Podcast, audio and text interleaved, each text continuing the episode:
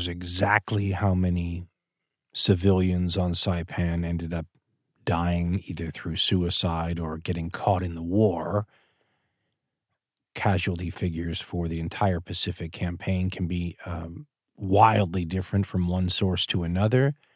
Part of the reason why is so many people disappeared, caves get blown up with people inside, Japanese soldiers turn up years later.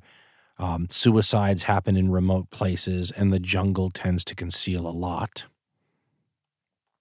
But I've seen civilian death totals between 20 and 25,000 people, Japanese and Chamorro. Those are devastating casualties for an island this size, right? 12, 15 miles long, 20 to 25,000 dead civilians. It's it's a nightmare scenario as the war goes on, and you're going to run into more and more populated islands every step of the way towards the Japanese homeland. As far as Japanese casualties, those vary too. On Saipan, between 27 and 29,000 Japanese dead are usually the numbers you see. American dead and missing, well, Saipan's about um, 3,500, a little bit more than 3,500, maybe American dead, a couple hundred missing, between 13 and 16,000 wounded. Remember that the uh, invasion of Tinian happens right at the same time, and the invasion of Guam happens right afterwards.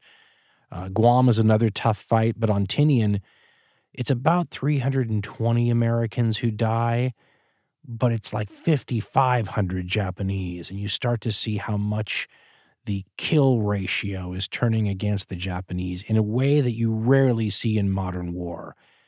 Uh, 10 to 1 ratios becoming pretty common. And on Guam, the Japanese lose, and I've seen anywhere from, again, wildly different figures in the Encyclopedia of Military History. It says 10,000 men, but many sources will say the Japanese lost more than 18,000 men on Guam. The Americans lose about 3,000 dead and about 7,000 wounded.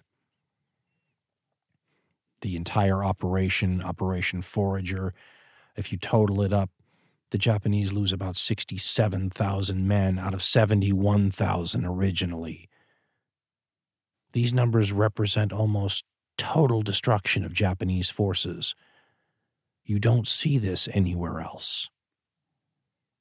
It's a sign of how committed they are to the cause and how unlikely it is that you can break their morale and get them to surrender.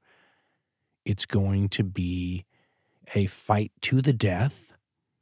And after Saipan and Guam and Tinian are through, the Japanese know that, at least the more insightful amongst their leadership, that the war is decided, but it's not over yet